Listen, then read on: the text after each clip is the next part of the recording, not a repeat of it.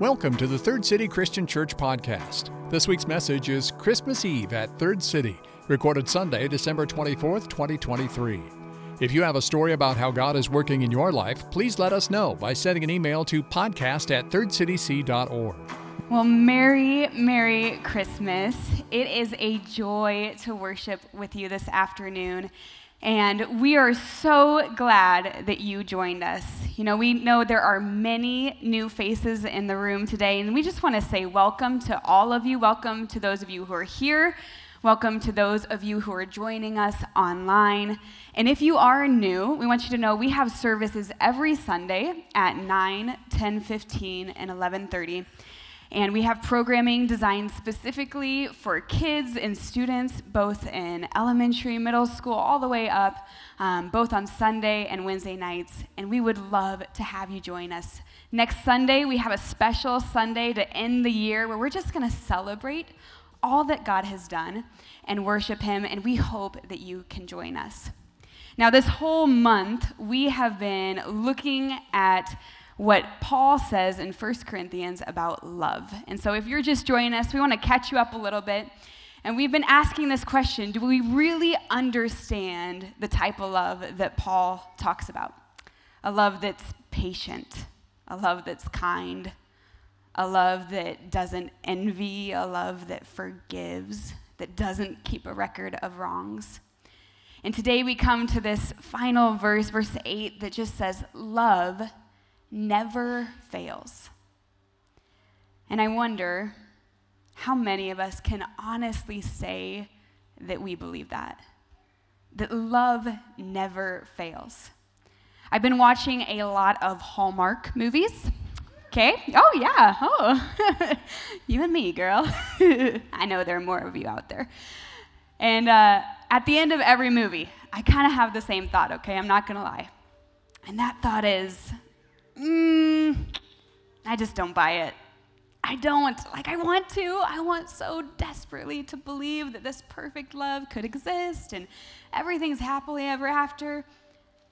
But I think if you've lived in this world long enough, you know at some point or another, love fails. I mean, all of us have been failed by some sort of love in our life, whether it be a spouse, a sibling, a child, a parent. In fact, some of our deepest wounds are tied to some of the deepest hurts of people that we thought loved us, or even our own failures in love. Many of us have Christmas as a reminder of a love that we've lost. And we come in and we want to be joyful, but the truth is, we have some grief tied to this holiday.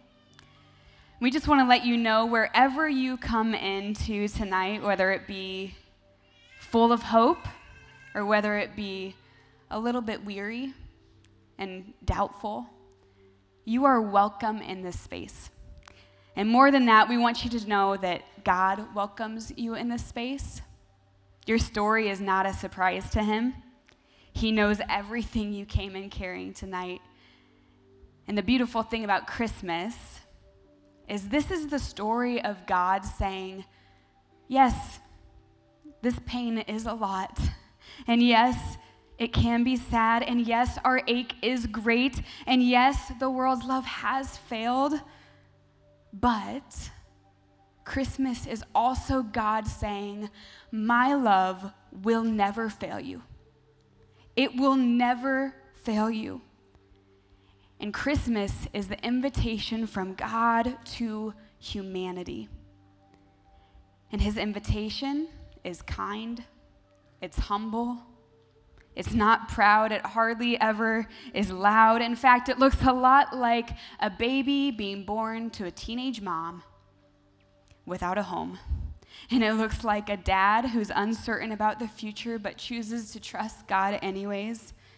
It looks like angels showing up to the most forgotten in society and saying, We want you at the party, so come on, come join us. This invitation is for you and me. And as we read this Christmas story and continue to worship, I just want to invite you right now, right where you're at, to just breathe. Yeah, it's good to breathe sometimes. And our prayer is you receive this invitation today. Luke 2 says this In those days, Caesar Augustus issued a decree that a census should be taken of the entire Roman world. And everyone went to their own town to register.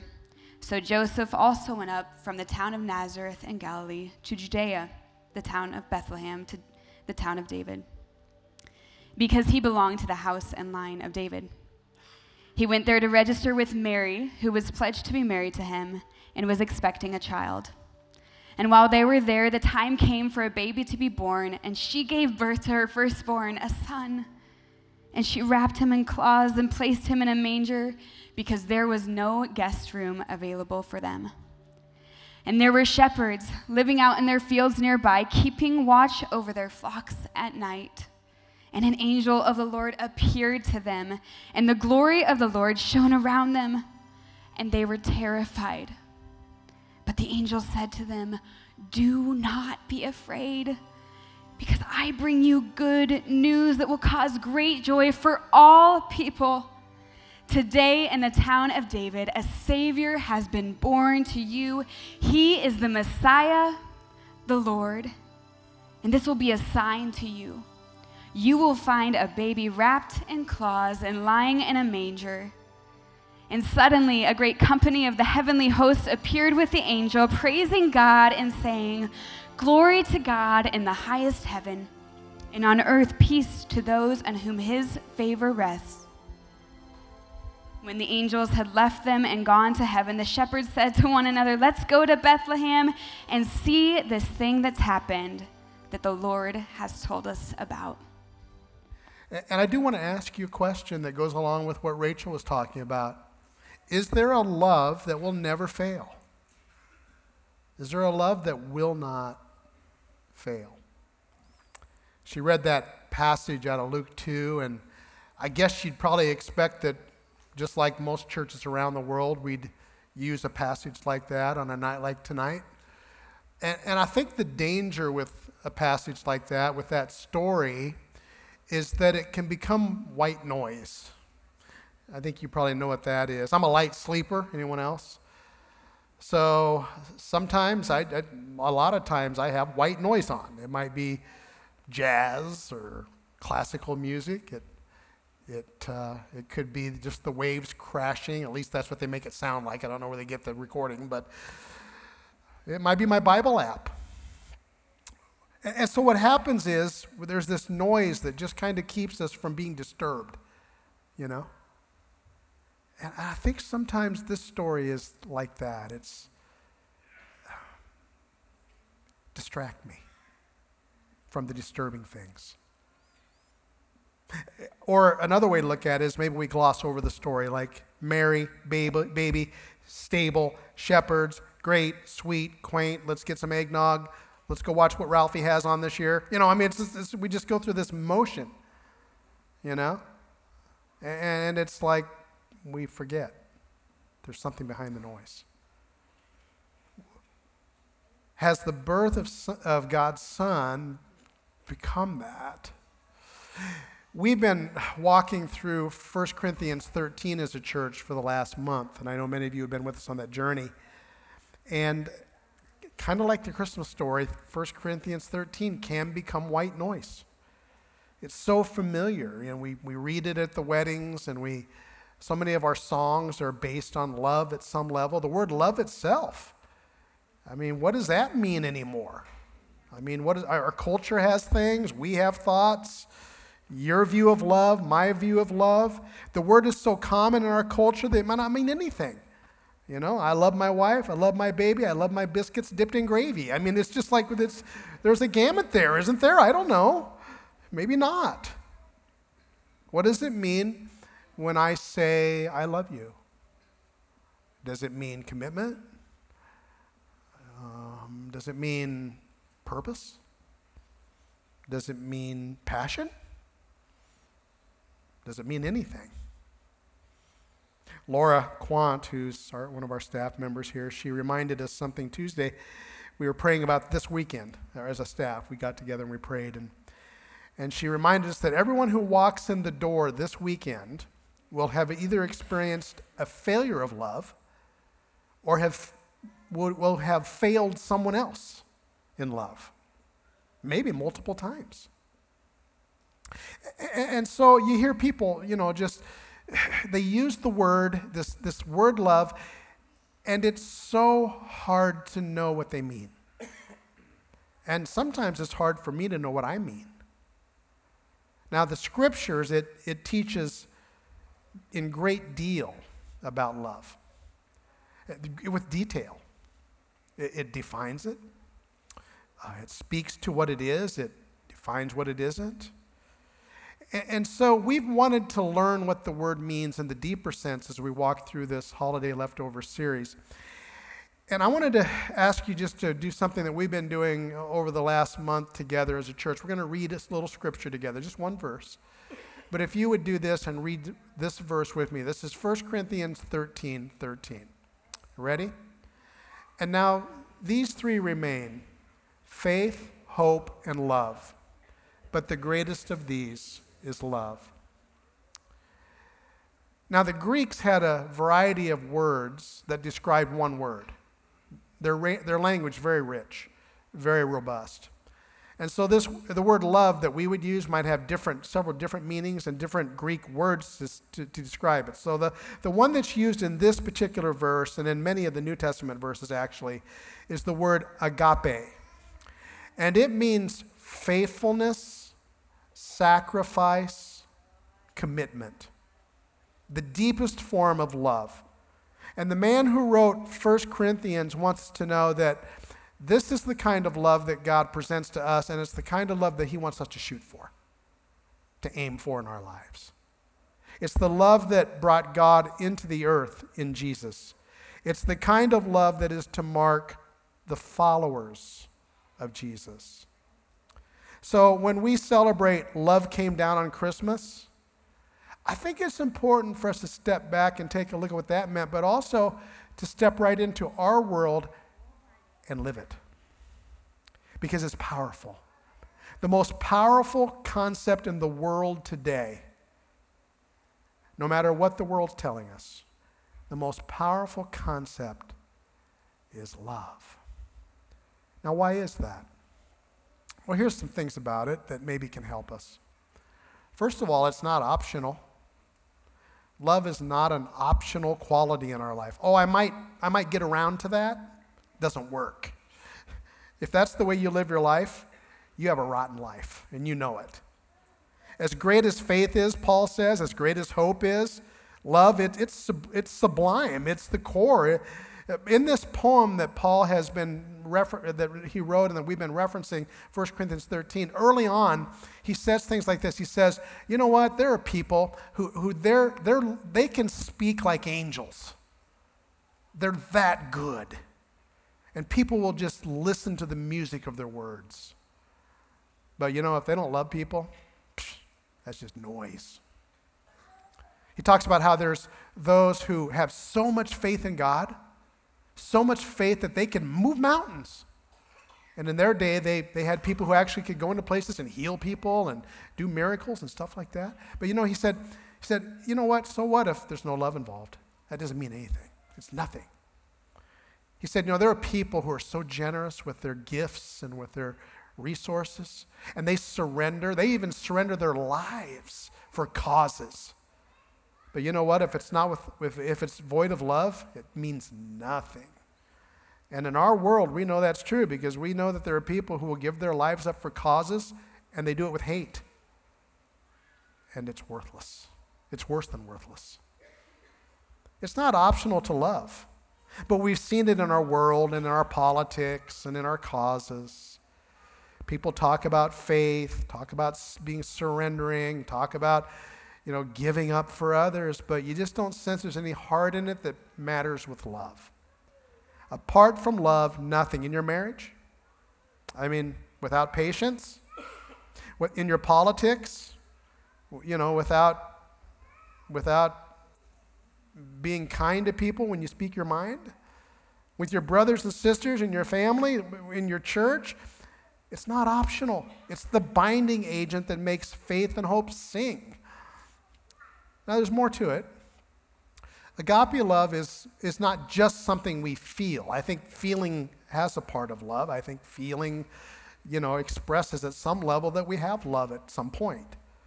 But Paul says that love is more like a verb that acts out. And if those of you who are either nine year olds or the rest of us who forgot what fifth grade English is, verbs are action words.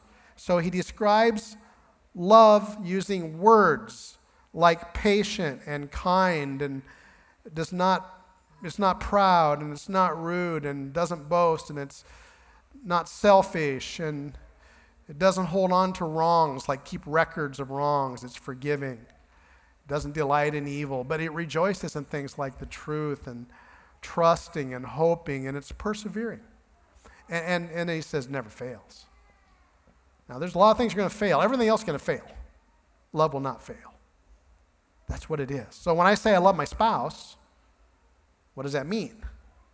It doesn't mean I have a feeling necessarily. I, I, usually do. But if I don't, it might mean I will continue to make it my spousal job to be more patient and to use patience when need be.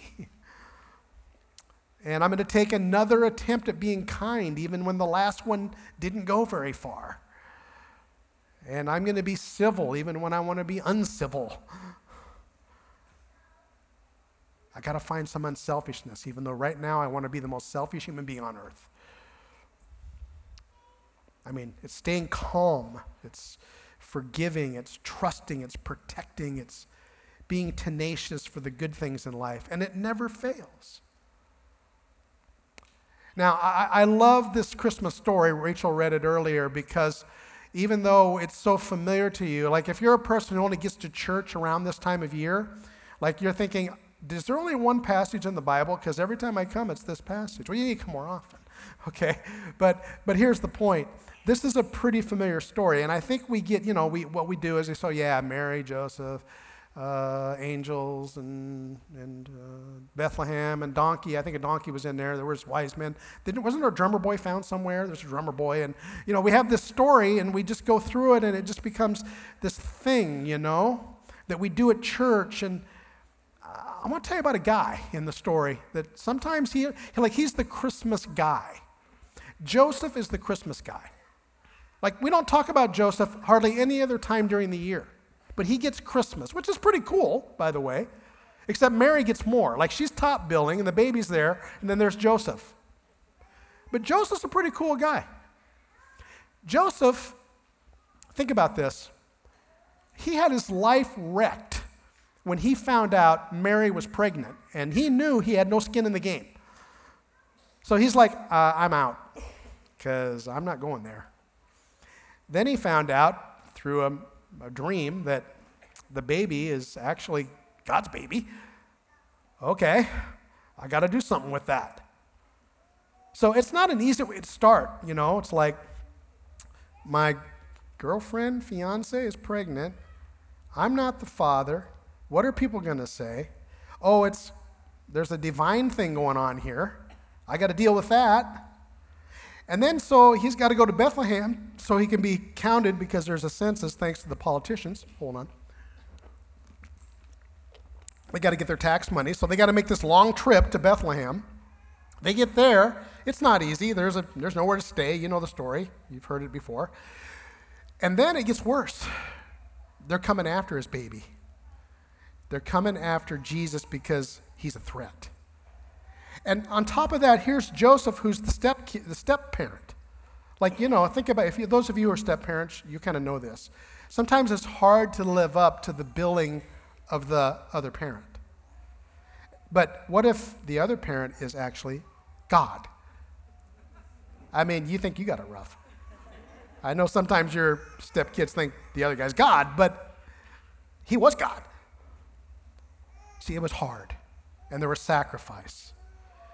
And he and Mary, also a great deal of sacrifice, and others too. Children lost their lives because of the name of Jesus entering into the world. But sacrifice is what love is. And I don't think that Joseph was always feeling it. I don't think Jesus was always feeling it when he was doing all the things he was doing on earth to prepare us for what he's going to do on the cross. And I'm pretty sure he wasn't feeling it on the cross. But he did it because that's what love does. Love is a verb, and it acts and it works. But possibly the most outstanding feature of God little love that he wants to inspire us to is it does put the needs and interests of others first. And here's the mindset of love it's the mindset that we're grabbing for. It's found in actually in Philippians 2. Paul wrote a lot about this verb. He said this Do nothing out of selfish ambition or vain conceit. Rather, in humility, value others above yourselves, not looking to your own interests but each of you to the interests of others in your relationships with one another. You can look around because that's what we're talking about the people in your life. In your relationships with, uh, with one another. In your relationship with one another, have the same mindset as Christ Jesus. This is what we're aiming for. This is what we're thinking toward.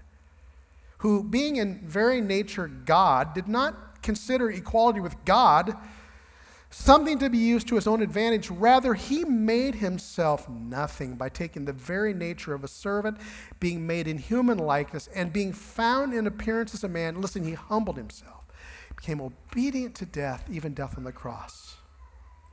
And that spirit is found in the spirit of Mary and Joseph, who set aside their needs, their interests, their desires, and they said yes to God, and we will do this because of your love in our lives and because we want to love the world like you love the world. Love is the greatest tool of influence you will ever have.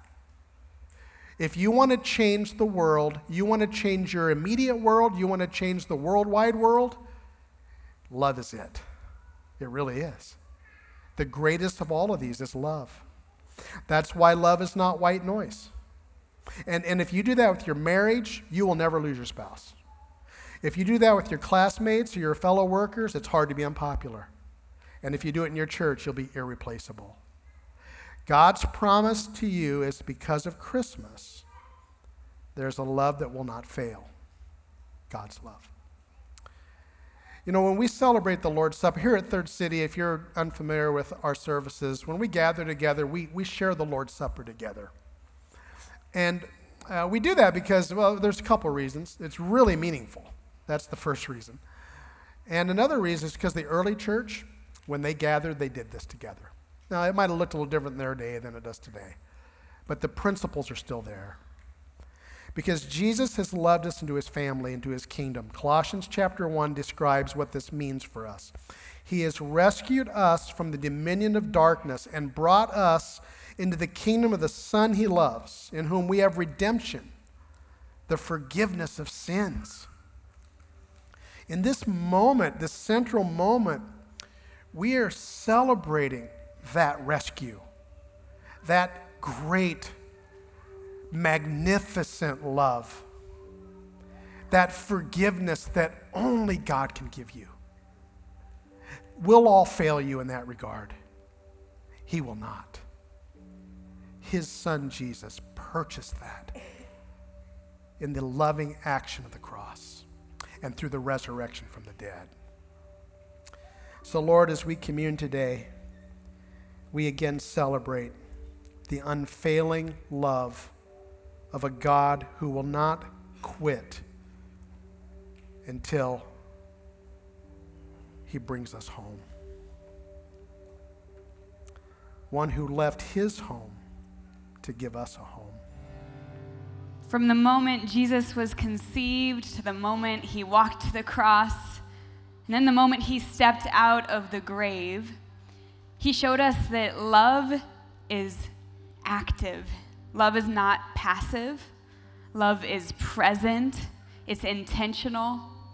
And as we prepare to leave these doors and walk out to our cars and head to our parties, we want to leave you with a challenge and that is to take action in your love, whatever that might look like. You know, we know for a lot of us in this space, there's probably some circumstance in our life right now that even just feels impossible. And it feels like there might not be a way. But the promise of Jesus and what we see over and over again as we look to Him is that He is able to make a way. And that's what love does. Love can take the most impossible situation and make a way, whatever that might look like. We want to challenge you to take a step, take a step of love. And we know, you know, we don't have to wait till we walk out these doors to do that. So often with this holiday, it gets really busy. There's a lot that's happening, and it's really easy to just let this moment pass us by. So we want to challenge you right now. Um, we're going to give you a couple minutes in this last song, and we're going to sing this last song together. But the first couple minutes, we want to just challenge you to tell the people that you're with right now what they mean to you. Let them know that you love them. We want to take action in our love. We want to say these things. And more than that, we want to live them out. And so do that with me. We're going to do this together. And if you don't know the people around you, that's okay. You can let them know Merry Christmas. God loves you. Friends, we are so glad that you're here. Merry Christmas. God loves you. Let's stand and greet each other. Thanks for listening to the Third City Christian Church podcast. Please join us for one of our worship services at 9, 10, 15, or 11:30 a.m. in Grand Island, and at 10:15 a.m. in Broken Bow on Facebook Live and at thirdcityc.online.church each Sunday. For more information about Third City Christian Church, send email to podcast at thirdcityc.org. Call us at 308 384 5038 or visit us online at thirdcityc.org.